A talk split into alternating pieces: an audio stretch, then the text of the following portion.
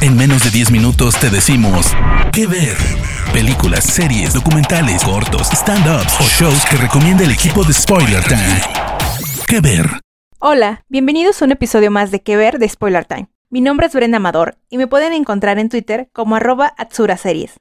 En esta ocasión les voy a hablar del drama surcoreano Está bien no estar bien, el cual pueden encontrar en la plataforma streaming de Netflix. Este drama del 2020 cuenta con una única temporada de 16 episodios y está protagonizado por Kim Soo-yeon, a quien hemos visto en Sueñas sin Límites, La Luna Abraza al Sol y Mi Amor de las Estrellas, y Seo Ye-ji, a quien hemos visto en Me y Lawless Lawyer.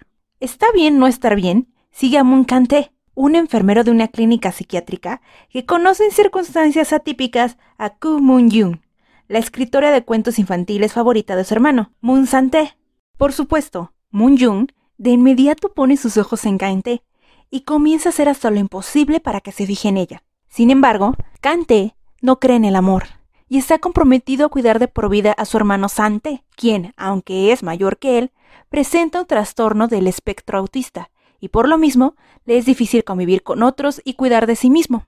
Pero el destino lo lleva a regresar a su ciudad natal, a donde Moon Jung lo sigue locamente. Ahí ambos desenterrarán dolorosos recuerdos de su pasado y se darán cuenta de cómo sus vidas han estado conectadas desde mucho tiempo atrás, mientras se enamoran y se sanan el uno al otro. Yo te recomiendo ver Está bien, no estar bien, porque a diferencia de otros dramas coreanos, tiene una protagonista femenina muy singular. Moon Jung no es la típica damisela en apuros. Ella no necesita ser salvada por el protagonista masculino. Saben defenderse por sí sola y, de hecho, son los demás personajes quienes se le temen a ella. Además, Moon Jun no se espera ser conquistada, al contrario. Es ella quien está dispuesta a dar el primer paso. Y aunque frente a todo se muestra como una mujer ruda y arrogante, la verdad es que debajo de esa fachada se encuentra una mujer vulnerable que ha sufrido mucho y que solo quiere ser amada.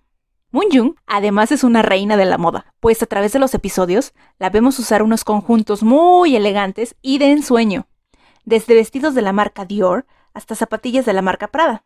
Por momentos parece que ha salido de un cuento de hadas o de una pasarela de moda, por lo que es muy probable que te quiera robar alguno de sus outfits para sentirte igual de elegante y coqueta que ella.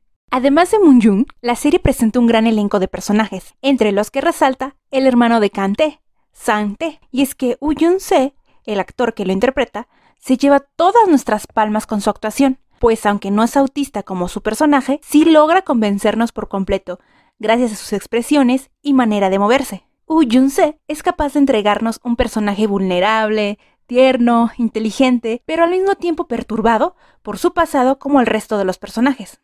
Otro de los puntos fuertes de Está bien, no estar bien, es su desarrollo de personajes, porque de verdad se sienten muy reales, muy humanos, y es fácil que nos identifiquemos con ellos.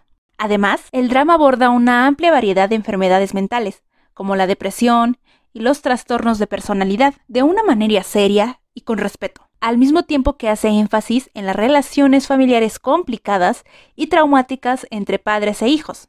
Por otra parte, el drama cuenta con hermosas y tétricas escenas animadas de los libros que Moon Jung escribe, pero quizás la más destacada sea la inicial, que nos cuenta la infancia de Moon Jung y cómo conoció a Kante en stop motion. Para finalizar, quiero decirles que el soundtrack es buenísimo, con canciones en coreano y en inglés, y que la química entre los protagonistas traspasa la pantalla por completo.